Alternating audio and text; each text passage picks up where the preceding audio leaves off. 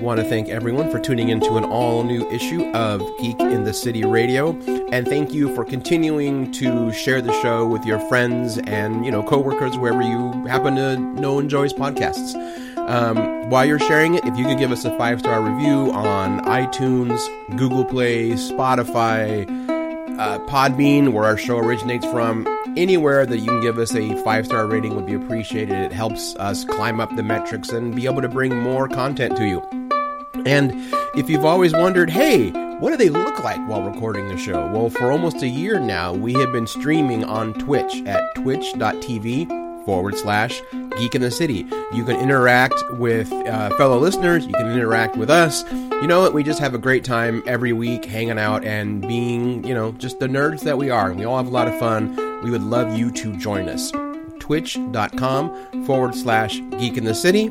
As always, the podcast will always be free, and let's get it started right now.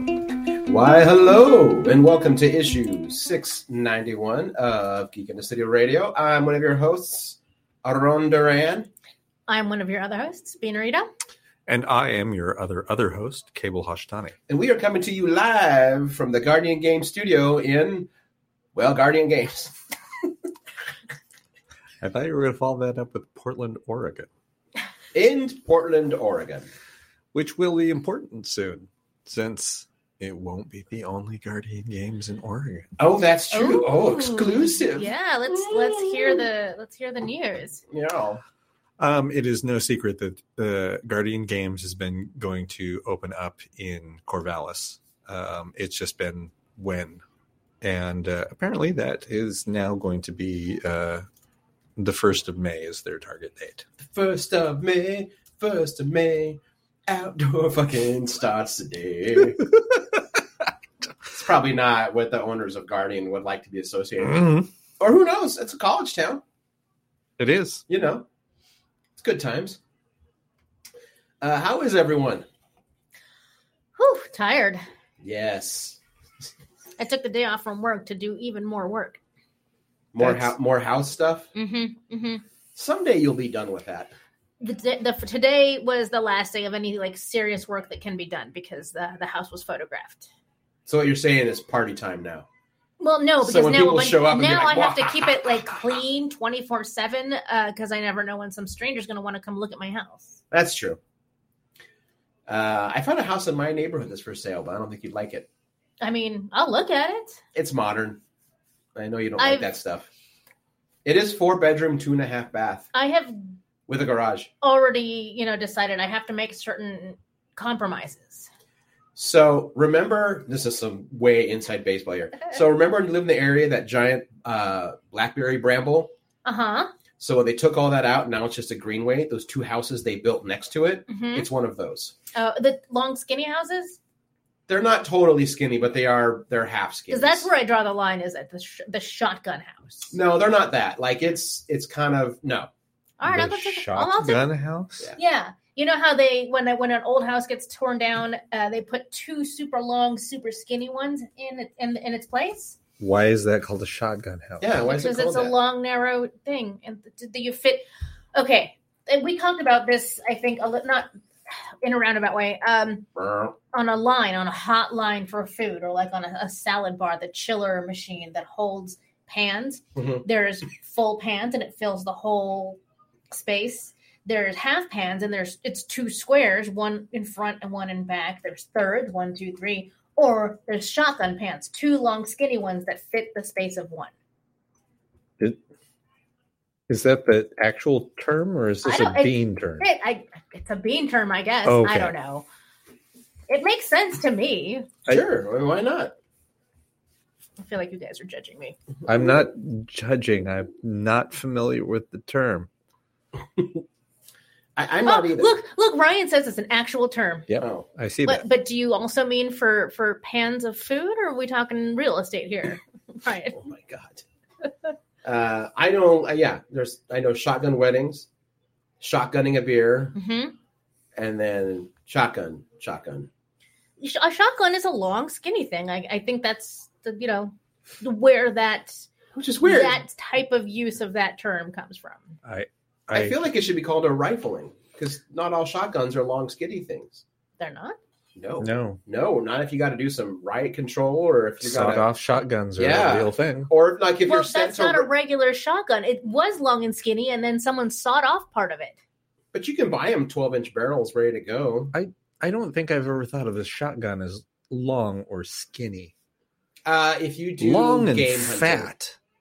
if you do like quail or duck hunting, yes. So some shotguns are rifles, but not all rifles are shotguns. well, all shotguns are actually rifled, which is just what you do to the barrel. Oh yeah, that, that rifling is a term for the inside of a barrel. It doesn't mean, have anything to do with whether or not a shotgun is a rifle. And I'm Oh my god, we're gonna get such emails from like our wanky libertarian listeners. It's gonna like the comment section is gonna turn into Reddit. Like, uh, please inform Cable if he's going to speak about these things. Yeah, Like, I was on a forum one time because I was asking about something about a shotgun I inherited, and I accidentally used the word weapon somewhere in my paragraph of you know giving the situation. Mm. The first three responses were like, first off, uh, what you have is not a weapon; it is a sporting rifle, sporting shotgun. Second, and I wrote like, it's a weapon. You guys just don't want to acknowledge that, regardless what you use it for. Every gun of any kind is a weapon. It has one job to destroy. yeah, it, it- Quit trying to justify it in your brain that it does. Yeah, sure. This one's better at destroying quail. This one's better at destroying humans. any any device that is designed to be to hurl projectiles uh, uh, with the intent of killing or maiming is a weapon. Yeah. Other things can also be weapons that are not guns.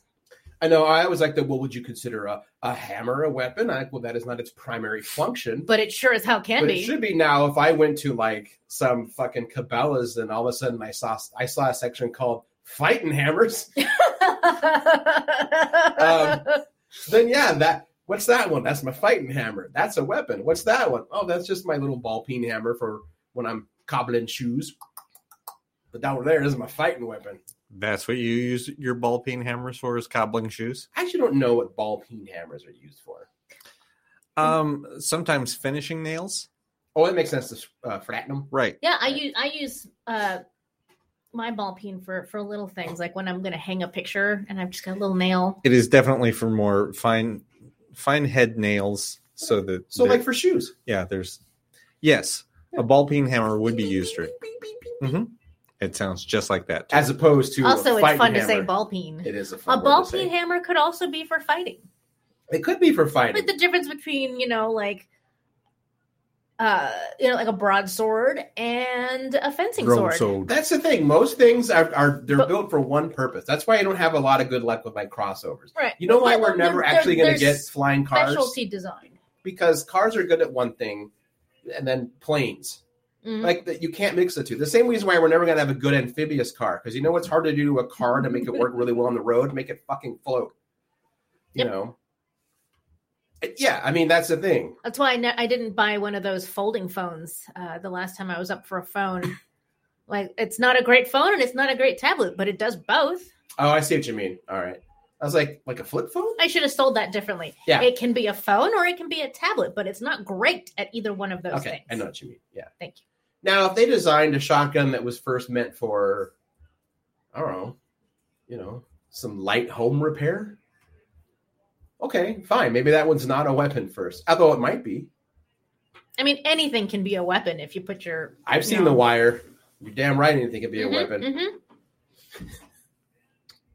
So that mean, person is- being really pedantic. you I- can technically garden with a shotgun. You can buy the shotgun shells that have seeds. Yes, Boy, do I want to do that one day. a I- gun can be a mousetrap. I don't one think. time. Mm, I- you know, I don't think I have anything to add to this conversation that's not going to get me and get me on a list, Yeah. or get a a,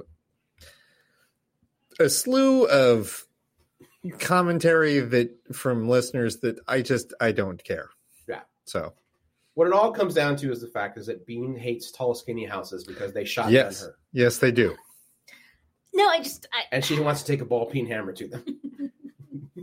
Put them in their I place. wasn't sure if she meant it was a house that you could easily go through with a shotgun oh. and clear the house. You know what? Well, you know, is I- true with I- a skinny I- house. It a is true. shotgun, I don't think that a shotgun is a good house for clearing a space What? Because don't they like don't they only usually hold like like what like two rounds and No. then you gotta No. reload them? No. No. I'm not. I'm not a guns person. Are you going to be? know Are you talking uh, legal within the state of Oregon, or just fuck it? Oh no, I, I don't know what the rules are. I can almost Oregon. guarantee, like a military grade shotgun probably holds at least twelve shells. Oh, okay. Yeah, well, you that's, know pro- what I mean? that's and that's assuming you don't have one that's got a house. fucking clip. That's probably plenty to go through a house. Yeah. Uh, but no, a shotgun house probably wouldn't be great for like trying to clear because again, you're really only going in one direction. There's no corners. You know, you can't like. There's no sneaking up on one another. So it's not really. I don't think it's effective for either the the person But that clearing or If the I'm people clearing to the house cleared. with the shotgun, it's up to the other people to get out of the way. Yeah, that's true. There's only so many defensible positions in one of those tall, Yes. skinny houses. There's not going to be a lot of like. great for the people But what I mean in is the that they skin. also can see you coming. I mean, that's the crapshoot on all kind of you know breaches. That that's exactly like that's how I like intimidating my foes. Straight on. I on. want them to see me coming. and Cabe was know, like Cabe was like the Terminator. He's not really fast, but all you hear is dun, dun, dun, dun, dun. oh, I'm also very fast. And he- he- oh, then like a T one thousand, Yeah. but only his arms move when he runs. like uh like Tom Cruise. Neither one of you have actually seen me run before, have you? No, that's true. Okay. No. Let's get into shenanigans and require. No, no, never mind. Uh, You've seen me run somewhat recently, Yes. but you did not run at all. Oh yeah, I, I, on the other hand, almost lost a lung. I ran the other direction to get the ghost to chase me. Look at you. And that was that's why I said to all of you, run and pointed the direction that you were supposed to go. And then I was getting the attention of the monster and ran the other direction. I ran twice the length that I, I ran twice as far as the rest of you did, and then doubled back and still caught up with you. Rude. Show off. Brag. you know, what could have slowed him down, Shotgun or a ball peen to the knee. or a ball peen to the knee. Either way, that's right. This is a weird start to the show. How I mean- did we get on this? In a way, it is, You- but a way it You did this. if you consider the comic and the folks we're going to interview, because I bet you they all also have thoughts on shotguns. Yeah, That's probably. true. Probably way more informed than any of us. At least one of them. uh, I'm pretty informed on them, except the time when I called it a weapon, and I don't know, like It's still a weapon. like rimfire.com forward slash forums. You know, we, we don't. Second Amendment Wookie Thruster 69 got all butthurt. Second Amendment Wookie Thruster is a great screen name. I love that. Ugh. Uh, it's pretty awesome. Uh, Uh, I don't really know where to go from there. I don't either. Uh, well, we are going to have some guests on. Correct. Who's going to be on the show tonight? We are going to be joined by Greg Rucka, Eric Trautmann, and Mike Henderson. That's a lot not, of people. Not It's a lot but of people. three guests. Yeah, here's where we We're just find gonna out. sit back and let them talk, right? Yeah, here's how we're going to find out just how well Restream can handle three remote call-ins. Well, now that you've said it out loud, oh man, We're cursed. I had yeah, we're jinxed now. I hadn't really thought about uh, the technical side of it, uh, Okay, that's true. but- and now I'm worried. Well, I mean, whatever. It will. It, it is what it is. We'll we'll Sorry, I'm reading almost out of fire cow. Ball peen hammers. There's an obvious ball end. The other side is a The traditional shape, suggesting that a standard shape is a peen hammer. I walked right into that, didn't I? I hate my life. Also, anyway, any listeners out there, if you're hiring, uh, someone on this show needs a job real bad. And it, by someone, this person talking right now. It's me. I need one really bad. Asking for Emmy. Yeah. Uh, you know that whole thing about like, oh, buy a house, you'll have lower taxes. Turns out that's not always true. Well, like, Not to start. Not to start, it- it's not that especially because we had to do certain things to buy extenuating circumstances. Yeah, Yeah, You, you you guys really Hey, you know what's annoying though? If into we'd have done that for our second vacation home, Mhm. it would be con- considered uh, a financial investment, and we wouldn't have taken as big of a hit of course because America. right because because second houses are for rich people. Yeah, and yeah, you want to go back to shotguns, cable? It's either I go down the anti-capitalism route or we talk about shotguns some more. What? uh, How I about mean, they do go hand in hand. Just ask a couple of well-meaning folks. Oh, John What? Brown felt the same way. I see what you did there. Um, how was everyone's weekend? Um, it was okay. I did a bunch of work on my house. You, okay. I um, I went and played board games at the Workers Tap, Hmm. which is a cool pub. I really like that place. Um, Where's it at? it's uh, It's over there. yeah. Alder and 12th, Southeast. Um, it is officially Portland's only, uh, basically like union and, you know, Bolshevik bar kind of thing. Like they have like union night. If you show up with your union card, you'll get a discount. They have servers night. Um, you're actively encouraged to have meetings there Hmm. to plan what you want to do. And then it's, you know, it's regular like bars and stuff, you know, it's, you know, beer and whatnot too. Uh, it has basically a what they call the socialist library, uh, topics on everything that isn't you know Forbes magazine. Um, it, it looks very. It. I mean, it looks like what you see is what you get. yeah, it's cool. And there's a neat thing about it. Both bathrooms they have signs up saying, "Have you overdosed or have you seen an overdose? Go to the bartender." They have sprays to help because they're like, "We will not call the cops." Mm-hmm. Like they'll call an ambulance if they have to, but they will not call the cops. Right. Um, and they even a sign that's like, if you're having a problem, do not call the cops. It will be dealt with. Like it's a cool little place. Um, so yeah, um, Greg, uh, Wandering Monster, and Phoebe, uh, who is uh, Bean's Thunderdome opponent uh, when Mhm. she's away. Mhm.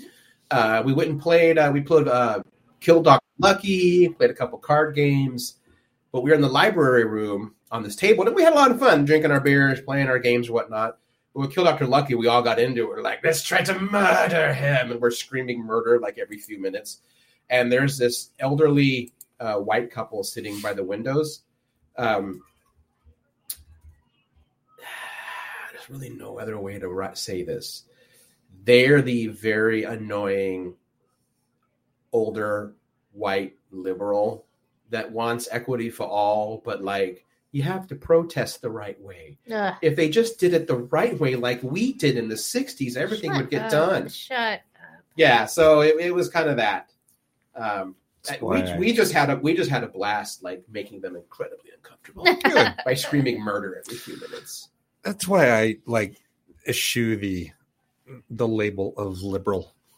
it's like I I know that I was definitely liberal leaning, and but I've I'm definitely going full on leftist. Right.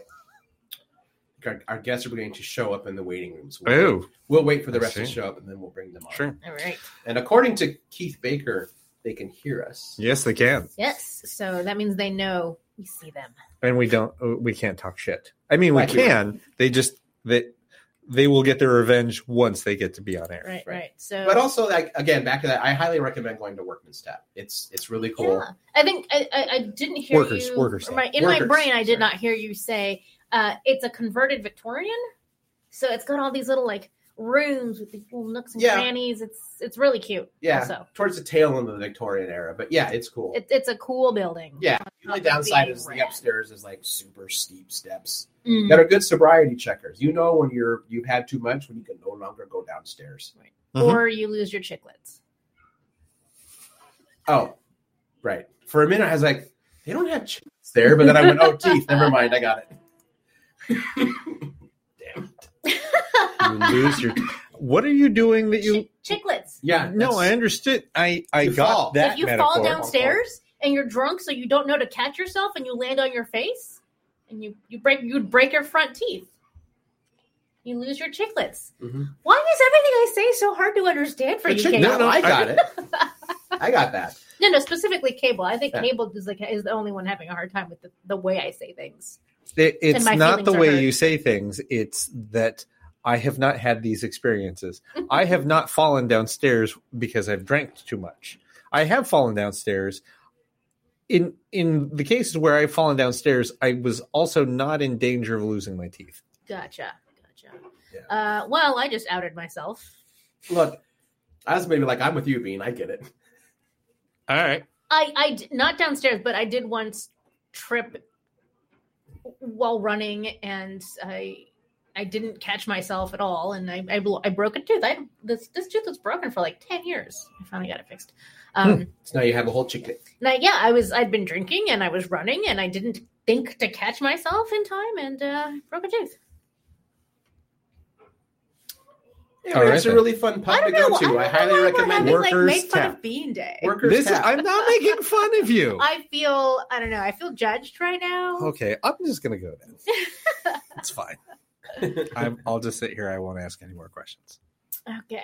Um, are we still waiting for the rest of our guests? Uh, give it a few minutes and we'll, right, we will uh, have. Uh, oh, shit. No, we're not. I need to learn to scroll down.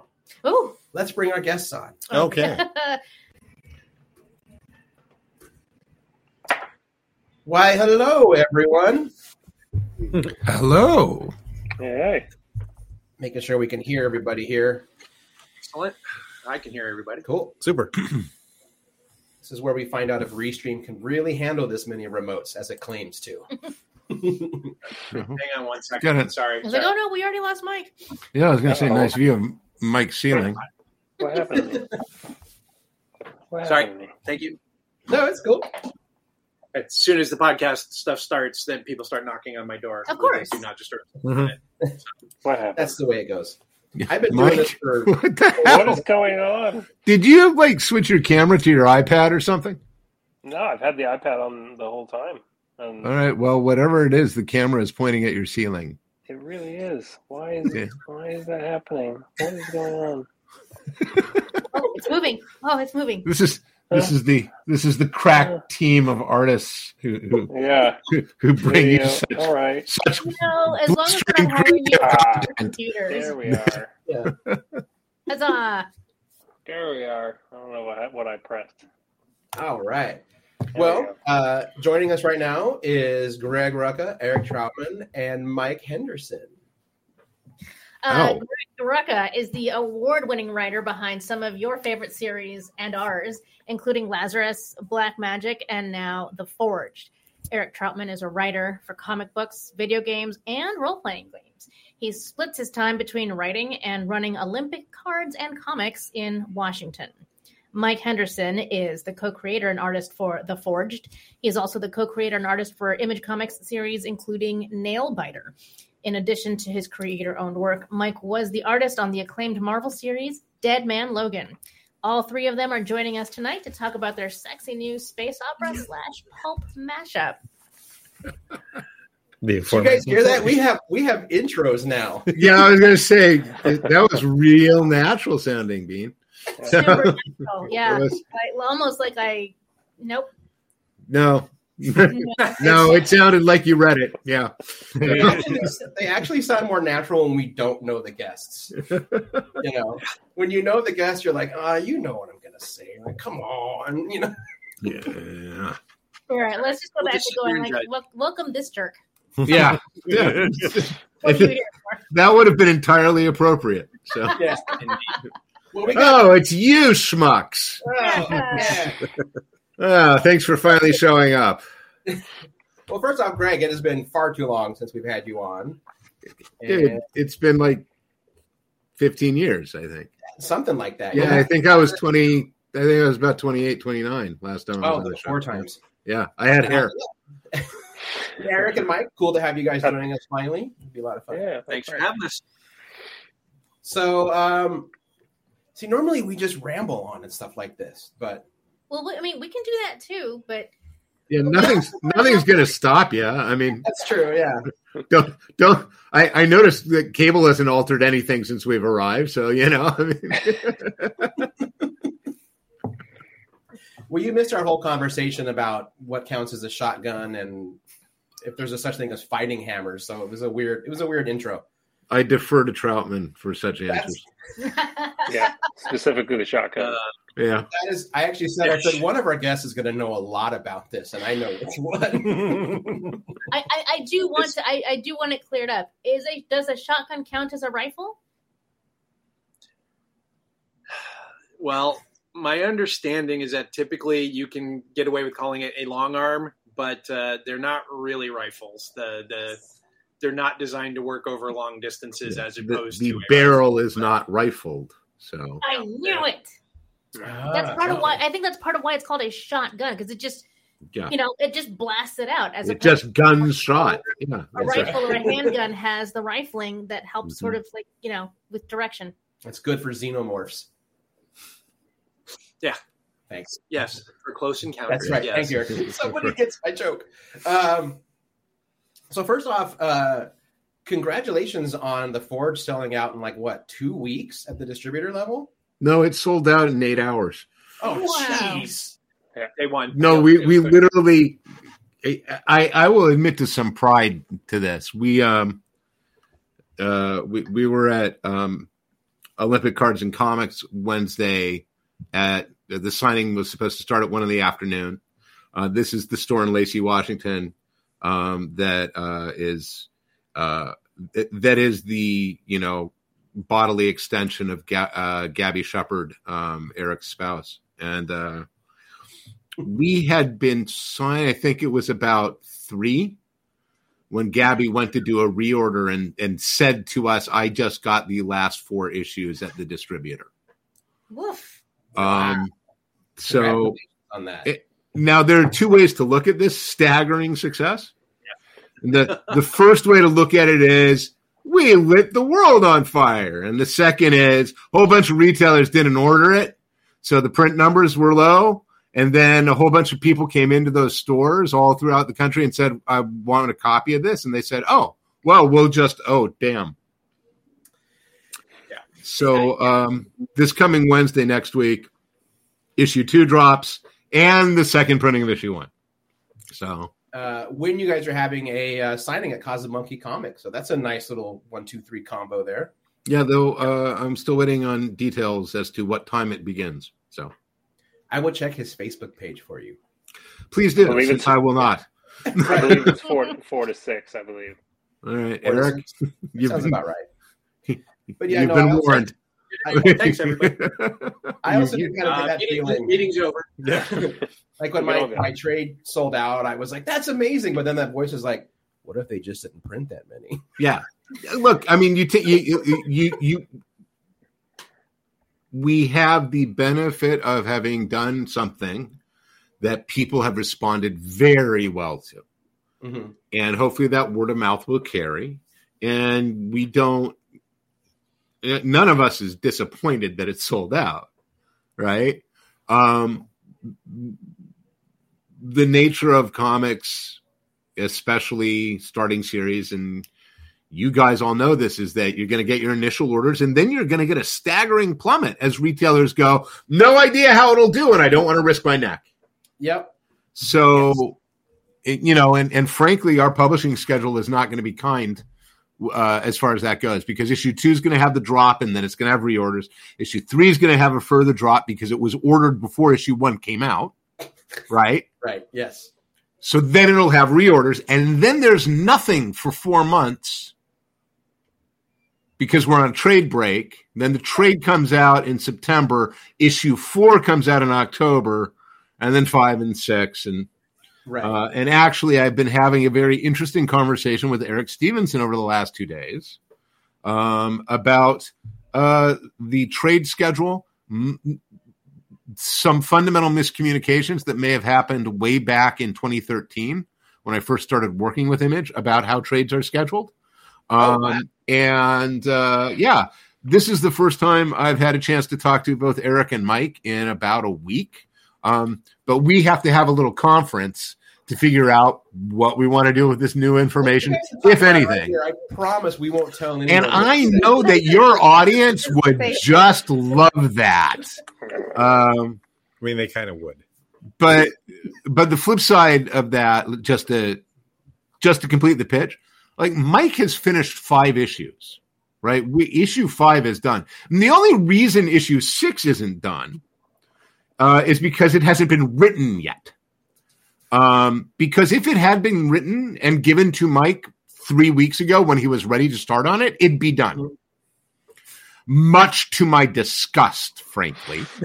Um, I have that effect. you, yeah, I mean, and it's not it's not as if these are easy pages to do. I've I've I mean, full disclosure, I've seen all the first three so far, but I've got number one in print and I love it.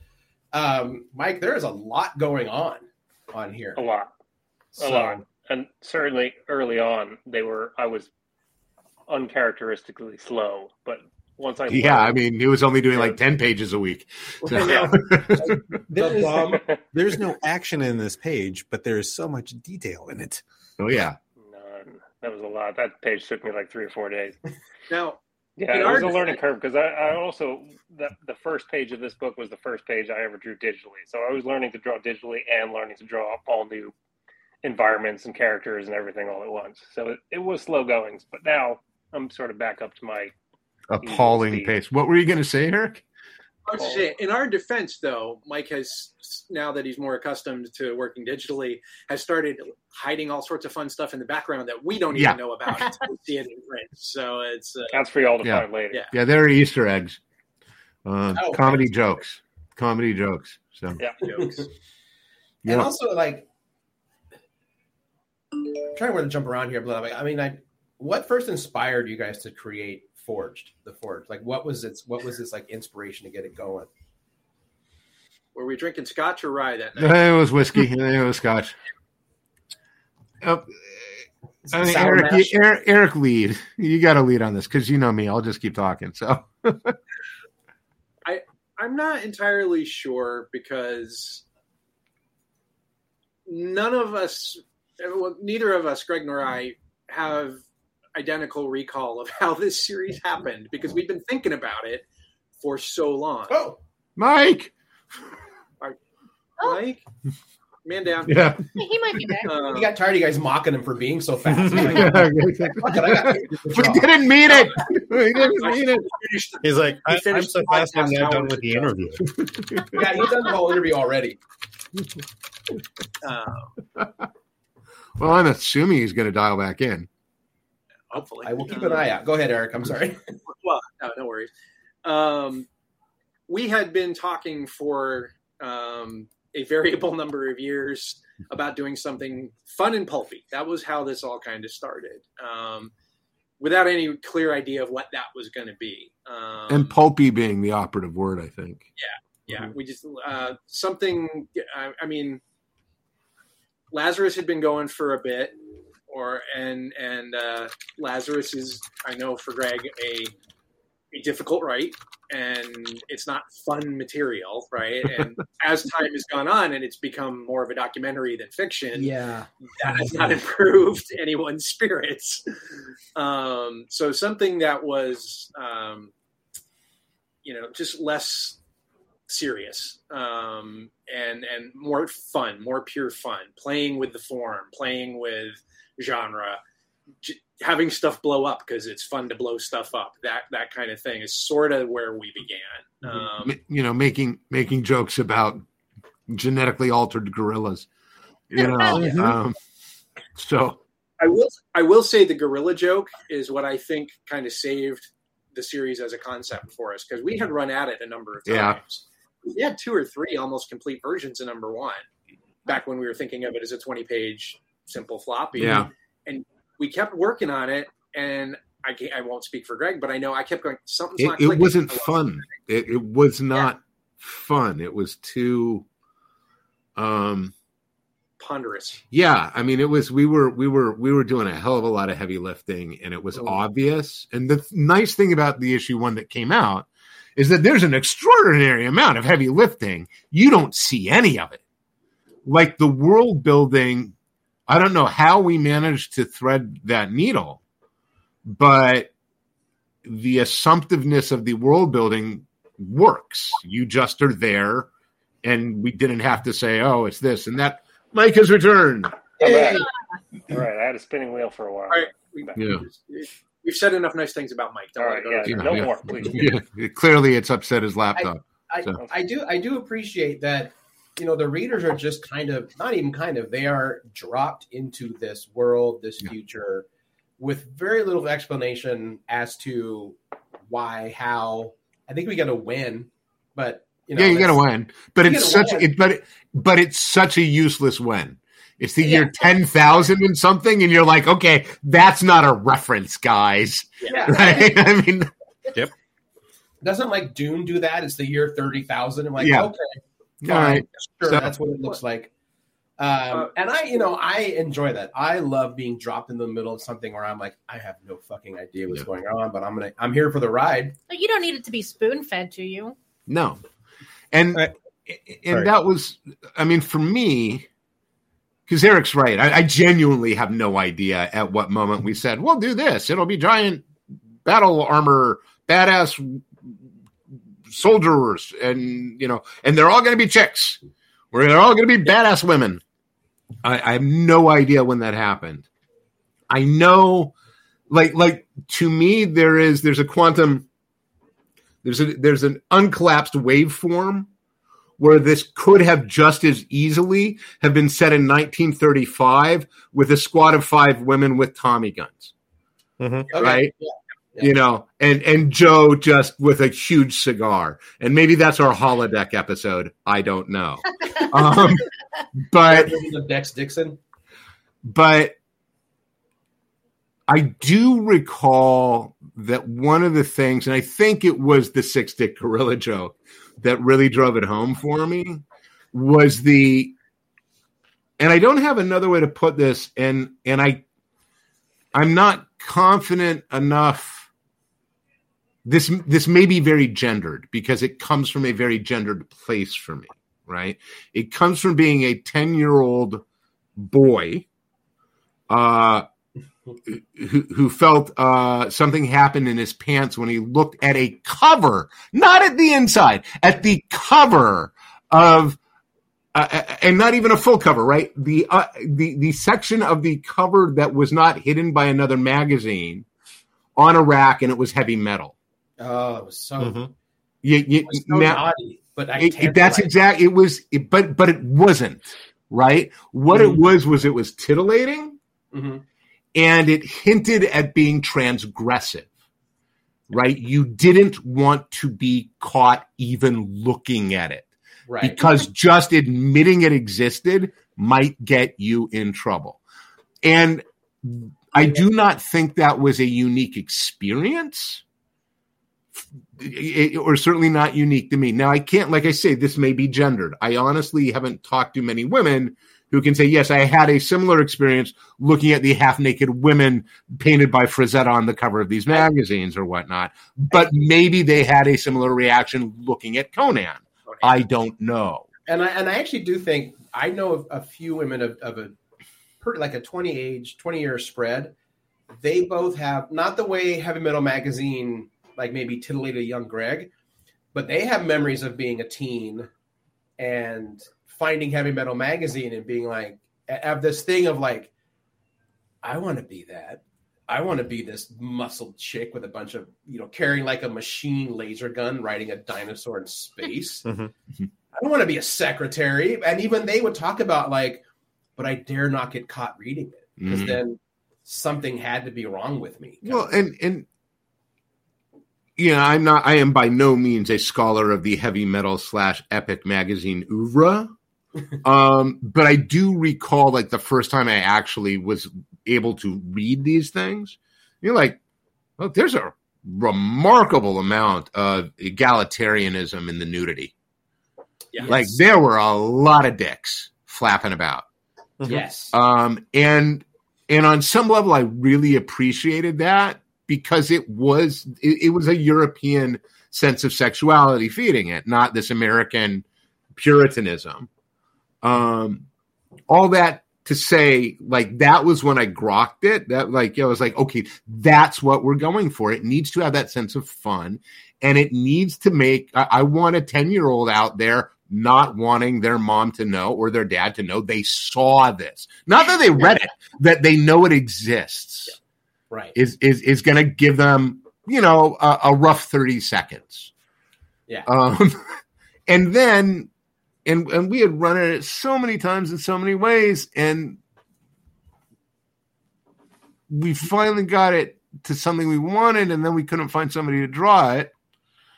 And I had seen some of Mike's. Um, I'd seen plenty of Mike's comics work, but I think I had been. I'd seen some sketch work that I think you had put up on your Instagram at that time or whatnot, hmm and it was a little. It was it was some of the bondage theme stuff that you were drawing, hmm and I remember looking into that and going, "Oh, okay, uh, the, duh! I it's the guy I've been having coffee with for six years, sitting opposite." I well, the, t- literally, if it was a snake, it would have bit me. And I, I said to Eric, I think, I think we should talk to Henderson. And he was like, "Oh yeah, Sure. um, and and and that was the smartest thing we did because I mean, it then it was look- basically di- grab a helmet and dive for cover as Mike went to work. So, it is just fucking amazing. And then, like speaking of the art and the design, like it's got a very distinct visual look to it. And I don't even mean just like because of Mike's art style, but even the, just the design behind everything. Um, I think that's probably something for like Eric and like Mike to talk about as well. But like, what what was the inspiration or the idea behind, you know, the the ships and the very kind of boxy mech suits? You know, I think when I first heard about this, I'm like, oh, you guys are doing your own take on Warhammer because the way the suits were described to me, mhm. and they're not, they're not not dissimilar, but they are not. It's not like you looked at, you know, Warhammer 40k and went that. Mhm. Yeah. Right. Uh, Eric can Eric can lead off with this because you had a you had a pretty distinct design sense in mind when when we Weird- started talking well about when it. i was yeah well when we first when i was first thinking about it before mike was even in the equation i uh, my role-playing game reference was heavy gear Oh, um, in my head that's kind of how i viewed the suits was not these titanic mechs big though you Mhm. know um, but definitely more exosuit than big robot um, and uh, for the ships um, the first thing in my head was well these are basically vogon ships right they're just they're just big bricks in Yeah. space beyond that, uh, other than some odd odd notes scribbled here and there, I don't. I didn't have a no, lot of. but but you're being. I don't think you're being disingenuous, but you're ignoring, or uh, or or unaware of. Oh, hello, cameo. Is that Betty? Uh, that's Yeah, KO. KO. Um, Um, he hasn't seen it in a few days. um, Eric is, I think, either not aware of or not acknowledging sort of a subconscious influence that was at work, which is there's also a reason for the design. Okay. right? Which is it's the eternal empire.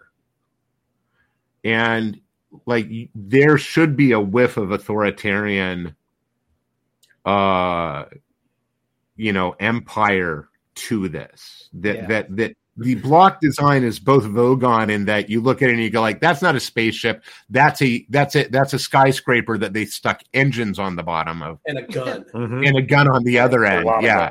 I, I Yeah. had a weird reference to. I actually kind of caught some of the Vogon stuff. My brain went also connected it to the Sulaco from Aliens, and not Yeah. just because I'm a big Aliens fan, because as much as I love that movie, the Marines and Aliens are kind of like a colonial suppression force. They put down colonial uprisings, and when you look at the Sulaco, it's basically a big gun that drops other guns onto the planet. Yeah. you know. So there was a lot of that when I saw it, which again, being a massive Aliens fan. Well, and and and that's i mean that's the subtext right? So it's it's all well uh, and entirely true to say you know these were sort of the design things but the the underlying the underlying tension there is no this is this is this is a fist. This is the, this is this and the empire it's an eternal empire. Empires are not eternal.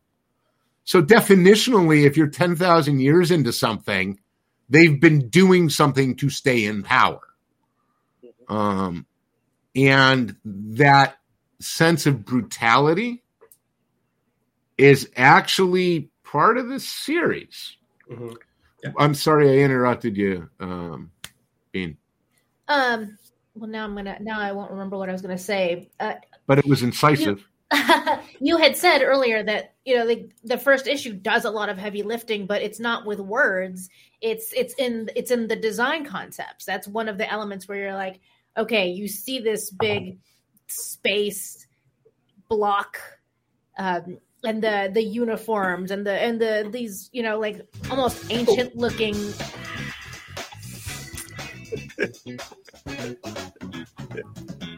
I'm so sorry. I meant to hit my mute button to cough, and I hit that.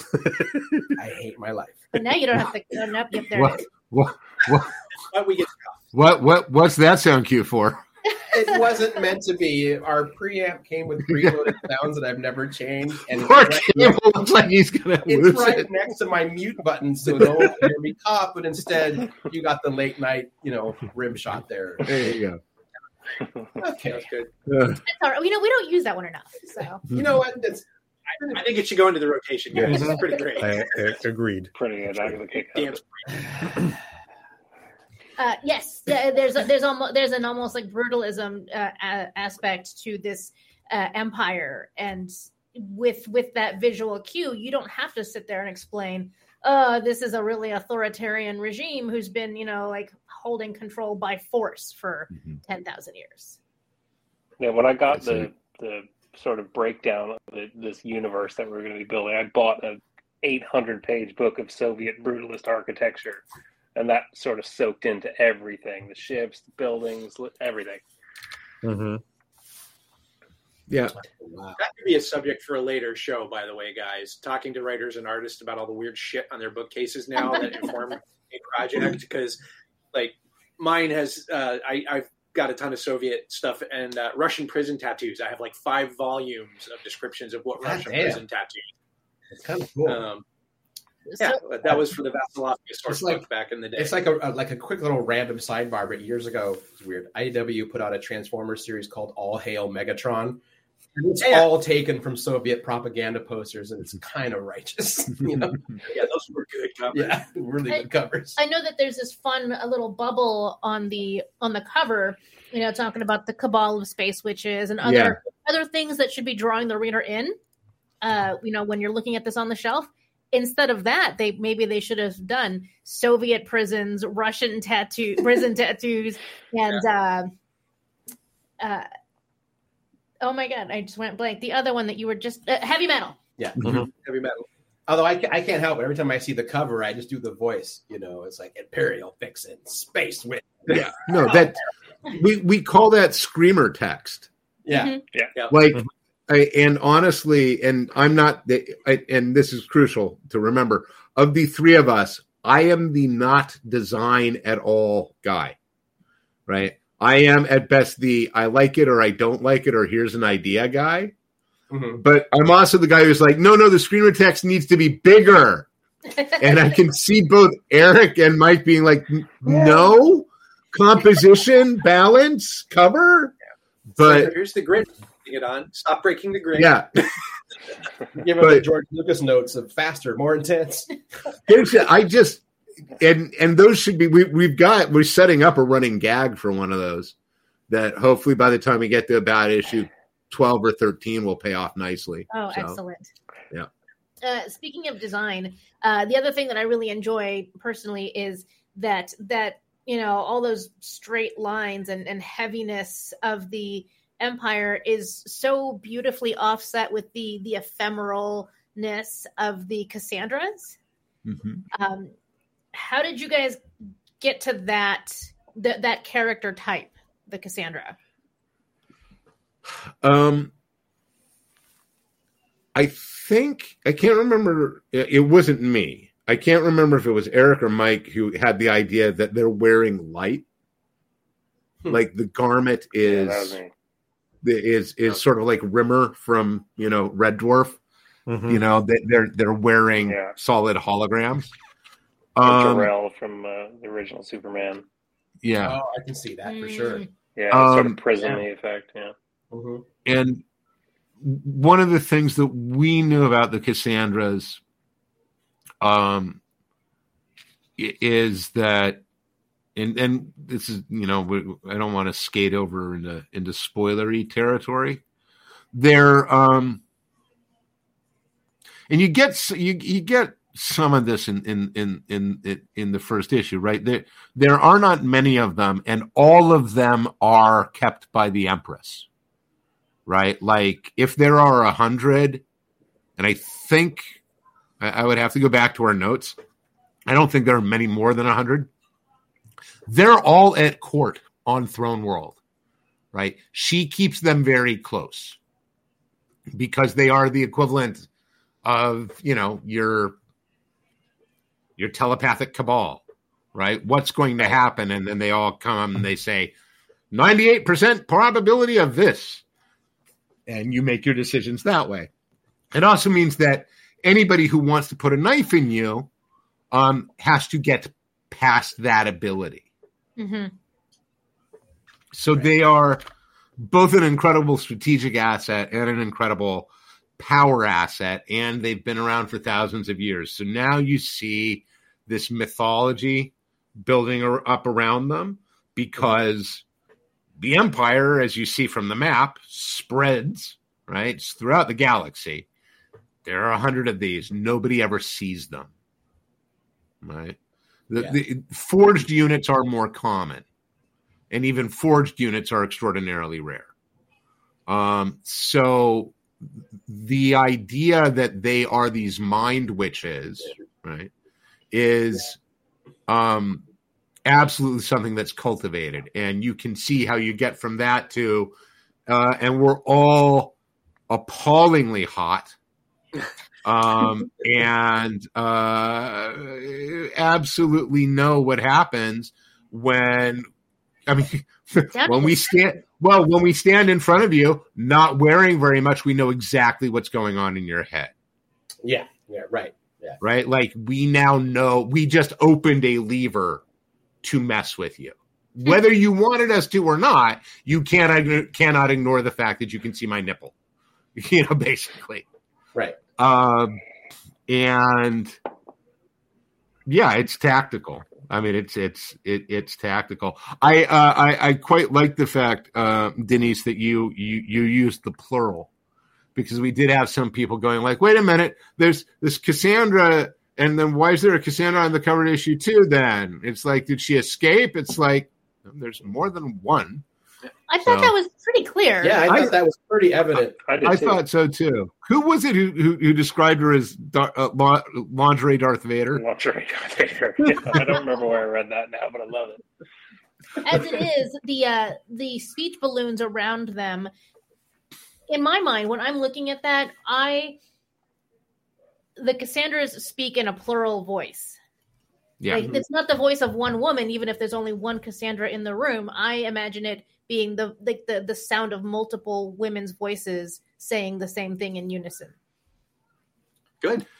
awesome, awesome effect. I, yeah, Very I had a similar feeling, and just being the big dork in my head. For those who know the Clone Wars, they sound like the witches of Dathomir to me, where they're always kind of echoing what each other says as the primary Cassandra is speaking. There's some whispering. You're going to get to see more of them later. Like we go, we, second arc takes us back to the heart of the empire. Um, oh, cool. So you're going to see uh, the empire and all of its decadent glory, um, and, and and and see how, in particular, poor Vic deals with it. Um, so yeah That's exciting. Yeah, in terms Uh, of the design of the character, I, I know we had a couple of conversations about it, and then Mike turned in sketches. And like, yeah, we were like that. Yeah, That's it. perfect. So a lot of a lot of a lot of the the heavy lifting on the design stuff is just down to us kind of giving some fairly fairly detailed like here's what we're thinking to Mike, and then Mike goes and does his wizardry. I was Yeah. I was going to ask some of that about the, the the suits that they wear. I mean, in basically, me saying, "Can you lower the hem a little more on that, please? just just a scooch." You a know, little more leg. Yeah. Um, but that made me think about you know the the suits that the the Forged. I mean, what they wear. Um, there's a lot of when I read it and I see it. There's a lot of primal elements to those suits. A, they're very utilitarian. They don't. I mean, there's not a lot of bells and whistles. At least when you look at them. but they all have elements of this is something you shall not mess with. They're not sinewy. They're not kind of like like the, that kind of lean robotic look um, that is then terrifying when they move quickly. Something that big should not move that quickly.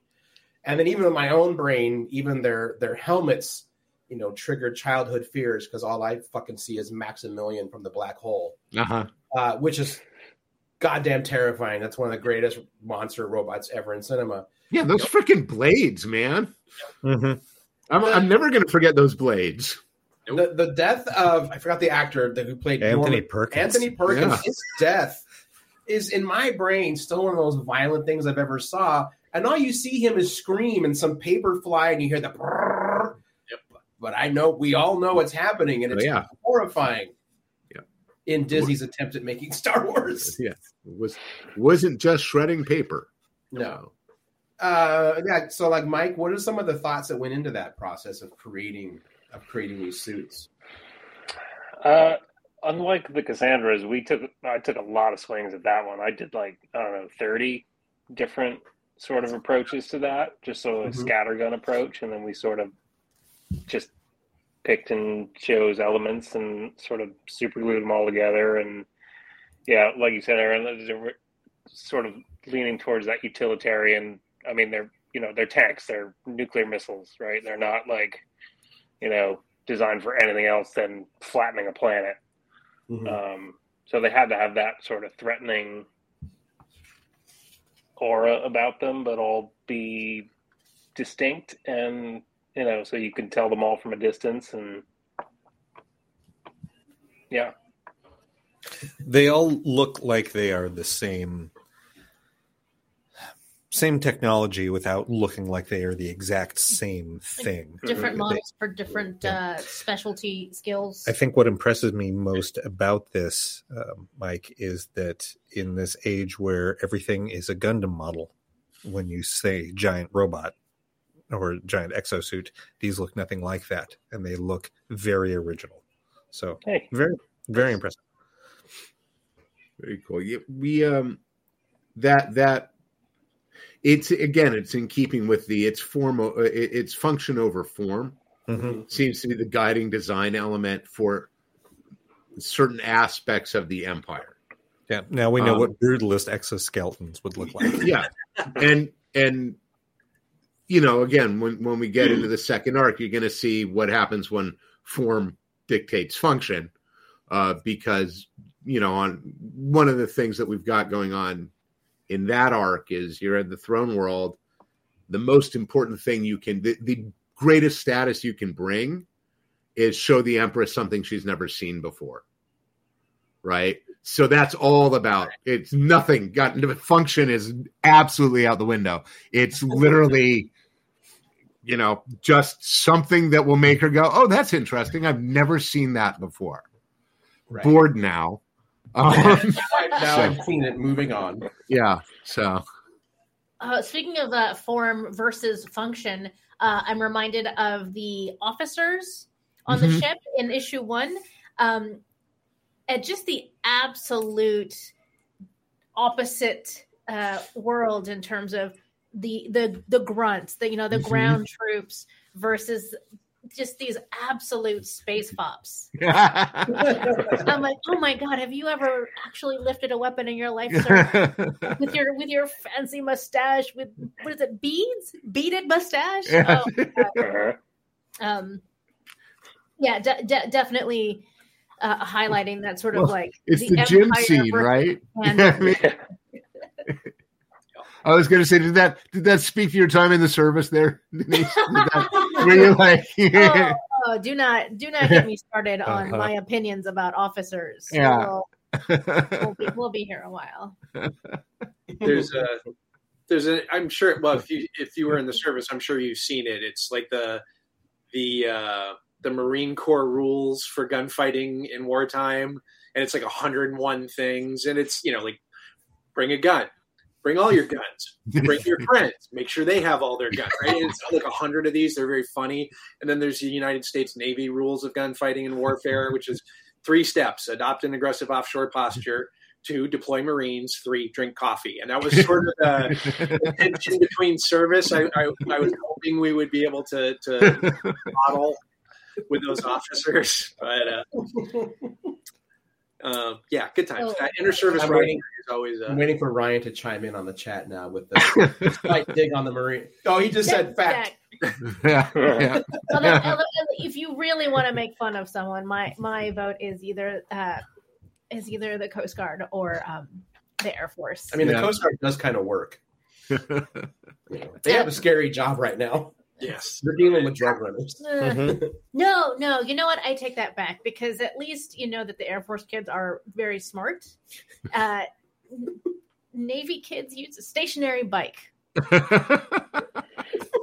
Like I, I, I, I- I know that there's a logistic reason why, like, you can't, you know, run a two mile, you know, evaluation uh, when you're on a naval ship. I'm loving this chat here. the stationary bike is so laughable. Well, that's hers. I'm- got. That has been my friend since kindergarten. And Yeah. he like, 10 years in the Navy, I think Yeah. it was.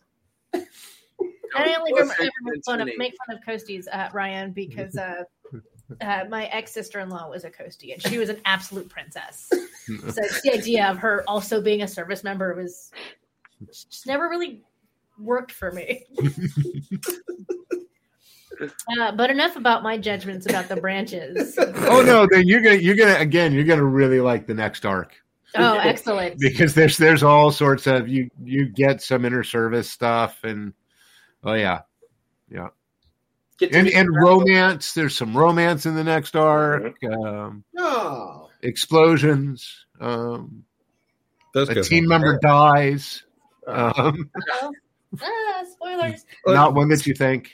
It Uh-huh. says in the back back of this first issue that Joe loses an arm again. yeah. Everybody It's needs like- their hobbies. Yes. there's, there's a line in that issue, in the second issue, about needing to install what a zipper on Yep. Joe. Uh, speaking of which, do I do any of you have a favorite character of the of the the women wearing the suits? um, so the low hanging fruit there is Harpo, right? It's Mhm. hard not to love Harpo. hmm Um, I had a moment, having never played the game, right? I had a moment after we were well into development of finding out about the Metal Gear Solid sniper character, Quiet or whatever, Mhm. Right. and going like, "Oh shit!" People are going to be like, "Oh, it's just it," and that's not what's going on there. And actually, you get some insight into that in the second arc as well. Um, but we did something in in issue five, and then Mike, as he does. Like, here's the thing Eric and I will break an issue down, right? And we'll each go off and we'll write our pages and then we'll send them to each other and we'll glue them together and we'll get the, you know, I'll go through and I'll try to format it all so that Mike can then ignore our formatting easily to his liking. Um, and we'll tweak lines and like I'll write stuff and then put in brackets and basically say, Eric, put in smart bit here, you know, and, and he'll, I, that, that's a literal thing I've typed. That, I'm not- that is the thing. and That is and, and and then I'll get it back, and he will have done right. And so we knew we were doing these scenes in issue five, and we sort of broke them up. And I ended up writing this one with Hap, and I hadn't had a really great handle on Hap yet. And Eric had done a pusher scene that I had read prior and uh, had actually like I've known Eric now a really long time. The only time I've seen Eric close to tears has required, and I'm not exaggerating, him emptying a bottle of Buffalo Trace in one evening alone in one go. Right? That's Like- a hell of a night. He he is he, It happens. and and it was needed. There was a reason. Um, and I read this pusher scene he wrote, and I I was uh, I I was tearing up when I finished it. Like I was really choked up. Um, and I was like, dude. So I had to write this hap scene, and I and it's not. And when people get to it, they're going to be like, "Big deal." I don't get it. But it, what it did was it opened up sort of this door to Hap, who was the one of them that I hadn't really gotten yet. Right, like, and um, and right now, I just adore Hap. Right now, I want to spend a lot of time with Hap. So, um, because some of them are easy, like Vic is easy, right? Right. Mm. and and and Joe in a way is easy though one of the things with Joe is that and we were talking about this as well is is Joe's got this flag right? The flag is great big strong dumb one. But she's obviously not the dumb one right, um and at a certain point we're not we, we haven't written her moment there yet because that's when you kind of need to wait for. Um, there's a bit of ancillary information about Joe. I think it'll appear in the back matter of issue two. And it's just a little throwaway about one of her citations. And it's for completing like some sort of massive war game exercise in 14 seconds. Like this is one of those things where they literally spent hundreds of billions of credits to get all of the armed forces in on this to set up this massive war game that was going to cover all these sectors and they said go and Joe went boom! Pow! Over. Done. Just done. And everybody was like okay I guess we're going home. Right. and that's not you can look at that and you can go like well of course that's joe. Mhm. but you also look at that and you go but that's also brilliant Mhm. right the ability to see i hit this right there and i will shatter the whole fucking thing Right. It's funny Um, because my favorite so far probably is Joe, but I never see her as the the big dumb one. And, ter- and like as people are presented, I'm like, no, there's there's something going on behind those eyes. Like she is big, she will fuck you up, but that is not. there's a reason she not, and vic hit him with a rock person. there's a reason she and vic are this are, are this tight right it's Mhm. there's a reason she's the number two Yeah. and it's not because she'll say yes ma'am Right. so And then curious for what Harpo, I love the idea that a sharpshooter has a shitty poker face. That's just something I find very amusing. what was that curious what Mike, I'm curious what Mike's answer to the question of who who his favorite is. Yeah. yeah Oh, yeah, I, I also lean towards Joe, but but from page one, like like I knew she wasn't the dumb one, you know, and uh, obviously Vic the one I, I live with the most, and so she's easy she's easy to love because I've drawn the most pages with her. But certainly, I think yeah, Joe Joe is definitely my favorite to draw, um, and kind of like trying to tease out moments in her body language that aren't necessarily in the script, but like I mm-hmm. know are oh. there. Oh. You know, because I'm I'm however many pages in in with this character too, so I I know her maybe in a slightly different way than you guys do, but you know, trying to get those little those little character moments that you know aren't in the dialogue and trying to tease those out a little bit. And I think I we hit that in issue five, and I'm kind of really Mhm. excited to see that her moment later on. I'm Yeah. really looking forward to that. So yeah, And I think Joe is, is my favorite. Har- Harpo's close though. I really love drawing Harpo, You actually but I'm see with Greg. I was I also did not didn't click with Hap until until pretty recently too, because I didn't Hmm. really know her well enough. She's the engineer, right? Um, us us lay people look at engineers and think Dilbert. It's hard it's hard to fall in love with Dilbert. Well, Um, certainly and and and the flip side of that right is how is she looking at the world Mhm. Yeah. And one of the conceits that the series you know one of the things we're asking you to buy in the series is that these women have yes it certainly has gotten harder um, it- it- you know they're these rarefied genetically selected for purpose women right they've Right. clearly from the from inception right were designed for these roles reached a viability stage, were allowed to proceed, continued to be checked and proceeded and checked and proceeded, right? And all of them, in theory, are picked and built for their specific roles. So the mindset of the engineer, right, of the of the individual who is looking at everything in terms of structural toler- tolerances, efficiency, physics, chemistry, right? Everything there. And what's driving that engine is is a very different it's a very different fuel than what's driving a Vic or a Joe or a Harpo or a pusher. Um you didn't say who your favorite was, Eric. Yeah, that's true. Uh, Pick your child. I uh, yeah, thanks, thanks.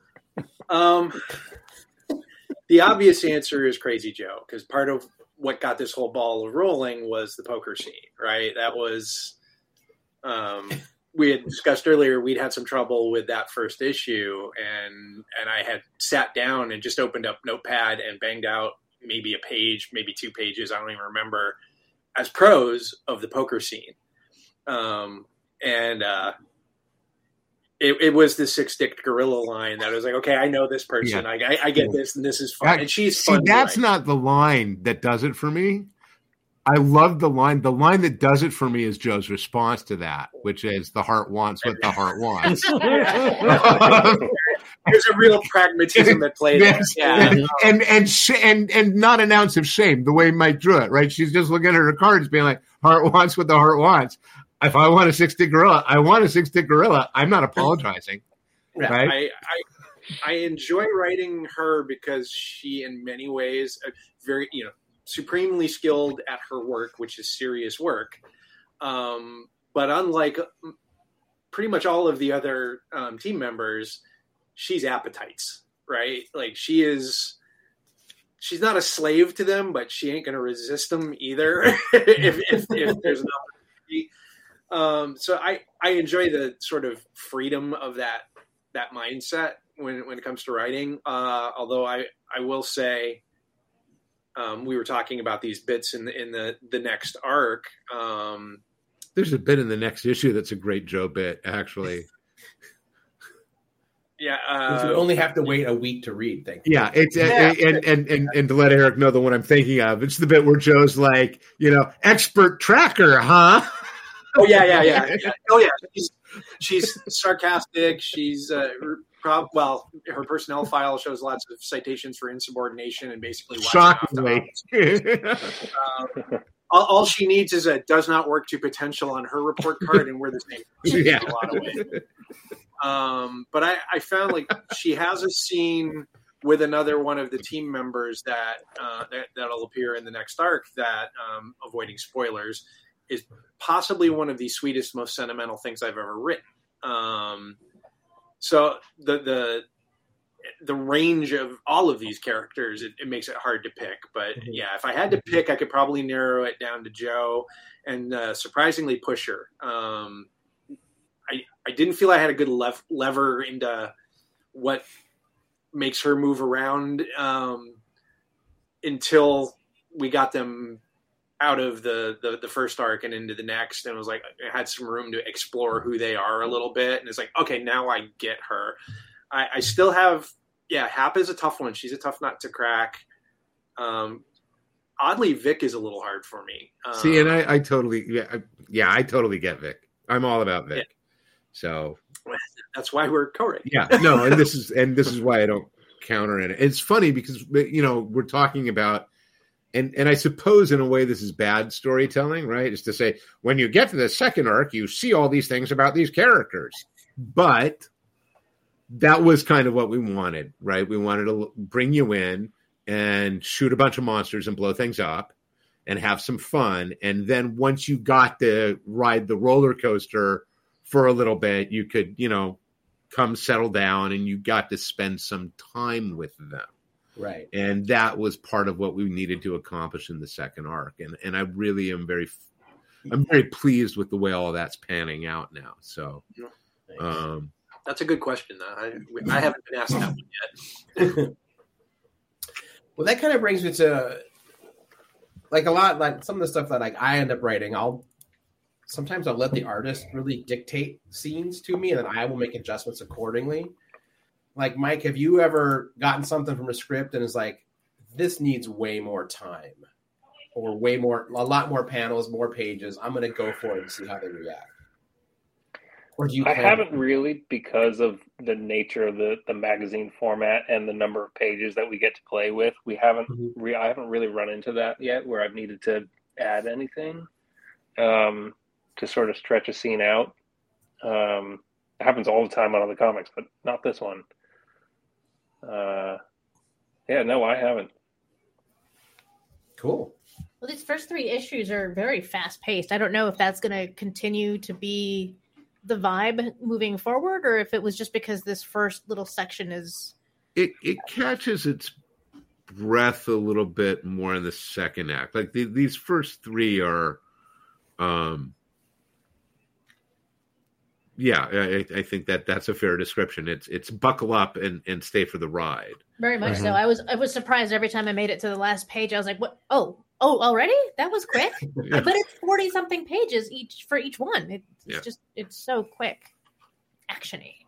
Well, and that space is actually one of the things that I think makes it lets it go so quickly, Mhm. um, because it allows us to give Mike room, and that room sort of allows for the pace to oddly increase. Yep. Um, and yeah, the second arc has its bigger moments, but it it goes it, it is slower. It, the pace it is it is a catch your breath, set the set the higher stakes table, fill in some information about the world, about what's going, give provide some context, and spend some time with the characters so you have a better idea of who it is that we're going to be making miserable next. to get to know everyone a little bit better before maybe somebody's not. Before you're going to start Yeah. breaking readers' hearts, kind of thing. Yep, Um, exactly. the other thing I wanted to point it out, uh, point out while we're s- still tangentially on the topic is like what a wonderful use of the two page spread. So many great spreads. Like I don't feel like you usually get that many two pagers um, per issue, uh, but you you you need them right because the Yeah. the situation is so big with the with the monsters and the the ships blowing up. Um, and you know people's The scale of minds the being ship taken out of scale of it. yeah it's it's a really big world that once again you don't explain to us you just drop us into it and so really really good use of the pages there to just like really let you take it all in very quickly but very beautifully think Mike did this beautiful job on those opening pages where, like, when you see the triumph, you know, at, at, at distance, and it just looks like it's a little spaceship. And then you get the close up, and you're like, no, it's not. It's a brick. It's a whole But- city. Yeah. But it's But- in space. But the thing that helps with that is that next to that, you have like the the chyron saying, like, this is, you know, her, her Eternal Majesty's endless radiant triumph, and you know, here's some technical data, and here's the crew number, and it's over thirty thousand people. and, and and when you see that, you're like, okay, that's big, Mhm. right? That's that's a lot of people crammed on that thing. Yeah, for sure. So Um, I'm curious how comic shops are reacting, but uh, I have personally fallen in love with this physical size and format and wish more comics were like this. Um, I don't know. It feels like a good value, and I just like reading it this size. It's- oh no, it's a, it's an appallingly good value. It's a shockingly no no. uh, It, No, it I- is it, it is it is actually too good a value. We are not charging enough, and I am not saying that to go, hey, buy two. I'm I'm literally saying no. I've looked at our numbers. We're not charging enough. We may have to change that unless people buy more. Right. Okay. So it's extraordinary value. As Eric is fond of saying, you're getting three comics worth of material for for the price of two. Yep. Some books you're getting three for the price of one and a half, Mhm. depending on who you're buying from. You know, if you're spending Yeah. two ninety nine, three ninety nine for a twenty page comic, This thing was 64 pages. Mhm. You know I- what I mean? I would pay nine ninety nine for this. Yeah, it's- it's that. That's generous. I feel it's a little too high for us to ask, but you know, Well, you know, We now, shall that- see. now you've everyone, fans. now that you've given everyone an almost free taste, yeah, we may we That- we're gonna suck you in for the the first culture. three, and then we're gonna Yeah. jack it up for the next three. first taste is almost free. Yeah. Um, I I have a question uh, directly for Mike. Um, talk to me about your relationship with your colorist for this book. Oh, so Nolan and I, uh, I I saw his work on some of the Star Wars stuff that Marvel was doing uh, when I was working on Daredevil. I think it was. Yeah, Daredevil. Um, and Marvel had asked me to do the Dead Man Logan series, and I was like, I want that guy because I think he gets my stuff, and I, I just love what he did, and we just we just hit it off on that book, and everything was just I never had to ask for changes. It was just it was real smooth, and yeah, we had a great experience there, and I knew I wanted them for this, and it shows from page one. I think. I, I would agree with that. Like just going through this and listening to you talk about the research you've done on brutalism and the the aesthetic that you're going for with this. This is a colorist that also understands what you're drawing, and it it, it complement what you're doing and what what Nolan's doing complement each other very very well. Agree. It's very impressive.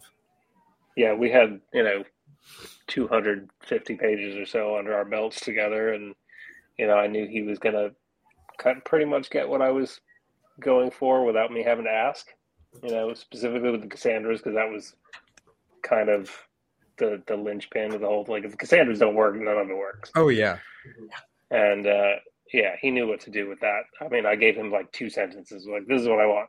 And that's, that's it. He didn't really have to go back and, and, and tweak anything. And I love how different her room is compared to the rest of the ship. The rest of the ship is very utilitarian. It's so very Brightly beige. lit. Yep. Beige. Yes. Yeah, it's it's beige. It's the color of space. Um, Yeah, there's a bunch of different palettes.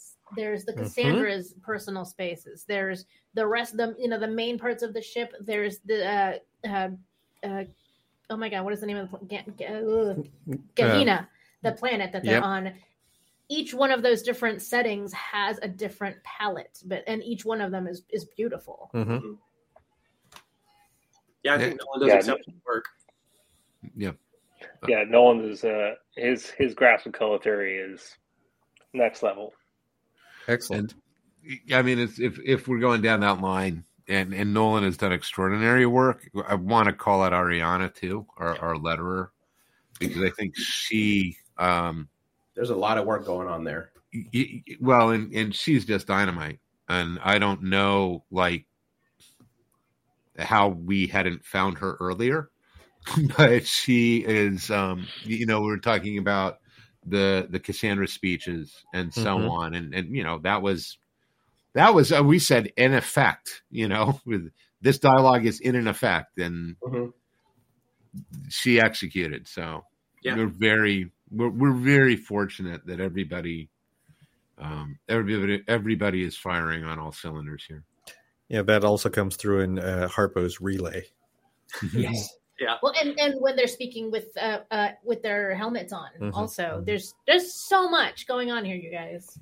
cool Well, that's always I- a challenge with a military book because everybody's in the same uniform, right, or suit of Mhm. armor or whatever. Like distinct silhouettes is so important, and then adding the color coding of the of of the dialogue, and then all of the the work Nolan brings to it to help differentiate them. It's like I, I it, it made, made us writer guys look a lot smarter than we probably are, but we're not. We're Yeah. just lucky. Yeah we're we're uh it, it's it's really gratifying that like everybody involved seems to get it. Um and there isn't a lot of like i mean there are the you know odd correction here or there somebody missed a detail or oops we forgot to turn this layer on or whatever like that always happens but it's it, it's not a lot of people not grokking what we're trying to do and uh That's that's a Yeah, huge. yeah. There's, there's definitely a, a synergy between between all of you uh, that comes through, and just like a really a really smoothly and beautifully told uh, story. considering what a collaborative um, art form comics has to be it's it's why i enjoy talking about comics so much because creating any one piece of artwork in any one medium is hard enough as it is to get multiple artists doing their own thing to put together one book hmm. And it come out story. cohesive. Yes, fascinating. And, and the more it, it makes me wish I, the general public understood that more. that it's like, oh, we don't just print these and hey, it's done. It's like th- this is this is insanity. I've, I've, I've it told should people, not work this way. Weeks I've- and months. I've of told back people forth. before how many how many creatives are involved in making a single issue, and they look at me like I'm out of my mind, like I'm making it up. I'm like, no, it's not like it's just the writer and the artist and then comics. Like it's Yeah. that's not how it works at all. I got an idea, guys. Let's put on a show in the old barn. Yeah, it's, it's not. Mhm. No, I we. just- oh, sorry. No, no, go on. I, I distinctly remember the moment when I realized that I was about nine years old, and it was the first time I'd read any kind of biographical information about a specific comic creator. And I remember just distinctly that switch being flipped. I was like, wait, there isn't just some machine that they press the button and this stuff comes out. Like, I can't be the only person who, as a kid, had that perception. No, I Um, did too. I was just, No, yeah. They just they, they just make comics. Like, just, just- Yeah. Just make Yeah. it. So I, you got to wonder, like, how many people had that thought that never had that moment until much later in their lives? Are like, oh shit, no, that's human effort. You know, like, Right. Yeah, Uh, People have to do something to make that. Yeah. Yep. Yeah. and then revise it, Yep. Yeah. and then revise it. right. Um, I think we got to get close to wrapping up here. Uh, Yeah. We do. So, uh, any last thoughts, you guys? Uh, aside from thank you for having us, um, Yeah. and it's nice to Yeah. see you all again. And it's been way Yeah. too Right. long. I mean, I had one quick question, but I feel like it's going to get us going again. But I, and save it for Um, next time. Go for it. I'm going to go for it. Maybe we'll save for next time for when this happens. Uh, I. So, how much was the forged, the potential of the forged role playing game sitting in the back of all of your heads while working on it? Uh, it actually wasn't for me. Oh, really? Okay. Yeah, no, Oh, it wow. actually wasn't. Actually Really? wasn't. Oh. Have you Yeah. read your own back matter? Oh no, but that's just that's just what we do. I'm holding out for the TV show. Yeah, we, that's just what we do. Cable. That's just Uh-huh. that's literally just what we do. We just make back matter. That's why it weighs so much. Is the back matter? See, it was a quick question then. Well, I don't know. They can answer it. I don't know. But uh, Eric may have already written the supplement. I don't know. He may have. I uh, It's like no. on, on this one, uh, not so much. When when Greg uh, first started um, involving me on the production side of Lazarus, that's immediately where my mind went um, because it just seemed so rife for gaming. Um, just there's such a rich environment for it. This one is a little tougher because one of my personal touchstones for it is like Alex Raymond's Flash Gordon stuff. Like, so this is a setting where you can have giant, you know, horribly beweaponed office block ships but you know somebody somewhere on some luxury planet lives on a floating island with unicorns and stuff like tr- trying to balance a game where literally anything is possible uh, sounds like a task I don't want. then, you get, then you get rifts, and no one wants that. Not not the yeah, not not not the way I think about games and not the way I like the game. Um, but that approach to the world building is the same, at least for me. So that's why the back matter, for example, was like we're going to drop a lot of terminology in the issue and let people catch up. But it'd be nice to have sort of a, if not a glossary, a, another another window into what it all means. Um, it seemed like a good way of doing it, but Oh yeah, there's uh, I really reminds me did of- that of some books I read last year that did the same exact thing. They drop you in. There's a lot of terminology, and the context is what gets you through it. Mhm. But it is still nice to have that little glossary in the back. So for the first time in many years, I actually watched a good chunk of A New Hope, um, the the first Star Wars movie, uh, a couple days ago. Um, and I remember at the time when it first came out, it was so unlike anything that had ever been in theaters that I'd seen.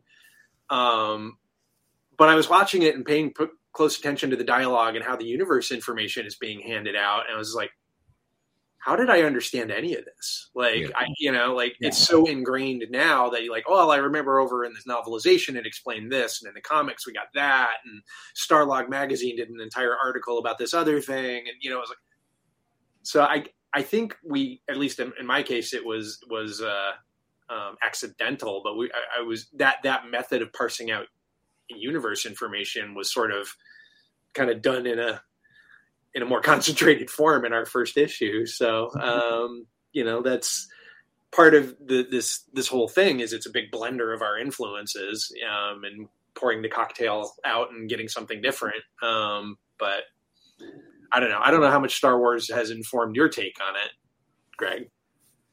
Um, I don't think it's Star Wars. If, if it is Star Wars, it's not in any conscious way. It, Yeah. It's it's um, you know, I mean, I'm a huge fan of uh of contextual world building. Mhm. Um, and you know, I mean, fifty percent of what anybody is saying in any of these books at any given time is nonsense words, right? And and yet, if you put the nonsense words in the right sequence with real words, people walk away from it going, "I understand that." And I guess the trick there is for us to know the world well enough to be able to shorthand it because that's really what that and and this is not this is not accounting at all for the enormous amount of heavy lifting that Mike's art does, that Nolan's colors do, that Ariana's letters are doing, and and and in particular, right, what Mike's art is conveying Mhm. but Eric and I always, and this is always the goal in any world building, right? We know just enough to be able to hide stuff from you,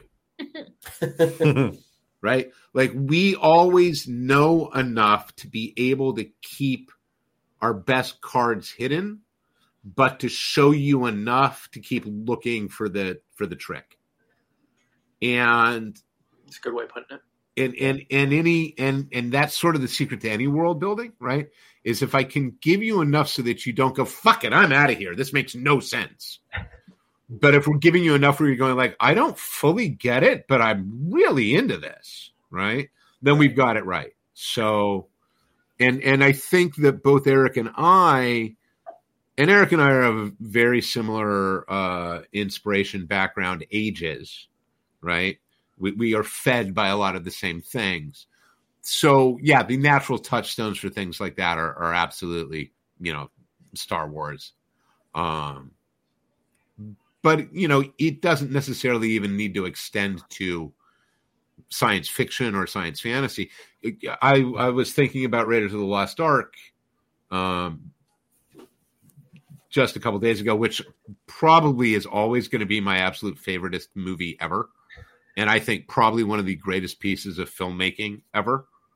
Um, and I think I was looking at it because I had seen like the new official trailer for Dial of Destiny, and even in Raiders, you you see the same thing, right? It, it, it's the same method of world building and storytelling. There's factual information conveyed. We know the year, we know the Nazis, we get it, right? but stuff about who Jones is and what he does is all assumptive in the opening of the movie. Who the fuck is Belloc? But apparently they've been doing this for years. Yeah. Who the hell is Jock? We never see Jock again. No. Jock is never seen again. It is clear he and Indy go way back. Yeah. Right? They're on a first name basis. So like Jock is to Indy as Sallah is to Indy. Well, and then there's even like that throwaway line that Marcus has, who said, "If I was younger, I'd go instead." Yeah. Mm-hmm. And right, and he's like this, like, ooh, he's like this, you know, dean of the And- archaeology school. Where you're like, wait, Wait did a this guy get into some adventures back in the day too? Yeah. What was Yeah. what was he doing in India? So I mean, like that kind of storytelling is bread and butter storytelling to me. Mhm. and and you know, and and you can see it extends to original Trek in many ways. You don't know how original Trek becomes original Trek. You just tell us, that, you know, there's the United Federation of Planets. Okay, Right. Mhm. all right. More, please. Yeah. There's a neutral zone. There was a war with Mhm. the Romulans, who we've never seen before. Okay, not sure how that works, but that sounds great. Mhm. Oh shit! Right? They look like Vulcans. Yeah, right? I, I- but it's it's that same thing, and and you know, Roddenberry didn't invent that, right? It goes, it goes back and back and back, and and I think it's funny because I cite all of those, but if I think about it, the influences to me are literary influences, and they're Douglas Adams because that's all that Hitchhiker is Mhm. right? Yeah. That's all of the Hitchhiker's Guide to the Galaxy. And it's William Gibson. It's Neuromancer, right? It's reading Oh. Neuromancer and going, I don't know what, literally, he's talking about things I don't know how to even say these words. But I believe everything he's telling me. Mhm. So I don't know what a Zaibatsu is. It sounds bad. You know, he says it's bad. It's bad. Must be bad. I don't know what Zeiss Nikon is. I recognize Nikon. I don't know what Zeiss is. You can put them in your eye. Okay, why not? Works for me. I'm gonna keep reading. You know, Chrome doesn't really burn, does it? Okay, well, flip, flip, flip. You know, so Just go with it. yeah, I'm I'm here. I bought the ticket and I'm enjoying the ride. I have no reason to leave, and that's the goal, right? If if if you guys enjoyed issue one enough to pick up issue two, we've succeeded. Um, and and and on and on until we finish. Um, you know, we, we're planning 15 issues, um, and then ideally at that point, depending on it, our appetites and an audience's appetites, there's more we can do. Right. Um, but we have 15 planned, and uh, I'm gonna ride it out. Cool. Well, I think that's a pretty good place to wrap up the show too. Yeah. Uh, Greg, Eric, Mike, thank you so much for popping on. Thanks, It was guys. to everybody again. It's been too long and all that. Yeah, Uh, yeah, again, issue two comes out Wednesday the 19th, along with the second printing of issue one. Mhm. with And- a really cool Cassandra cover. Yeah, well, I saw the, I think I teased the cover on the, the promotion for this. Yeah, Mhm. Um, and they'll be signing at Kazamonkey Comics from four to six. we're gonna need a lot of silver sharpies for that cover. Yep. Yeah, oh, Yep. yeah. You realized I just realized black sharpie's not going to work on the Cassandra cover. And unfortunately, silver copies don't last as long as black ones. I've read. No, you need to you need to lay in several. very frustrating. Yes, untrustworthy pen. That's right. Yeah. Uh, well, thanks again, everyone. Thanks for joining us. Thanks. Thank you. Always Oh, great. For having us, guys. Oh, Cable's got an oh. Uh, Greg, Merrick sends her regards. Hey, uh, She sends her best or her worst, whichever. no, no, it would you. be. It, it, it, uh, it's not inappropriate. Give her a big hug from me. I haven't Will seen do. her in forever. Actually, just got a text from Jen, my Jen, who said, "Say hi to everybody for me." Hi, you're John. Again, My partner didn't say anything. um, Ah, well, Greg and, no, Greg we didn't say anything either. Greg and Mike will get this. Uh, Jen says she will plan another crafty night with the ladies. So Excellent. that's a little super inside baseball there. Uh, anyway, thanks a lot, you guys. Thanks for joining Yep. us. For having All us. right. Cheers. Thank you guys. Have a good night. See you next Wednesday. Night. Bye.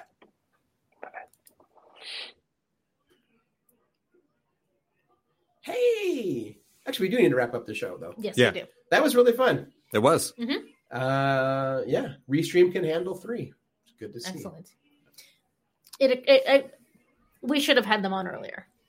Just for the whole show. Yeah, I know, I know. We should have. there's a, there was a lot to go over. I'm not I'm not even like I'm. This is not me making a joke about how Greg goes on, even though he does. We all know he does. But just there was He a knows lot to that. discuss. He, ad- he he admits that every time. yeah, no, I But just you I got a just want I just want him to know that I'm not making fun of him. He'll know when I'm making fun of him. And And that, on that note, And on that note, I am Aron Duran. I'm still getting used to saying his name correctly. Sorry. and I'm Beta Rita. and I'm still Gable Hashitani. And we will speak to everybody next week. Thanks for listening, friends. Bye. Buy the book. Yeah, get it. Serve the Eternal Empress.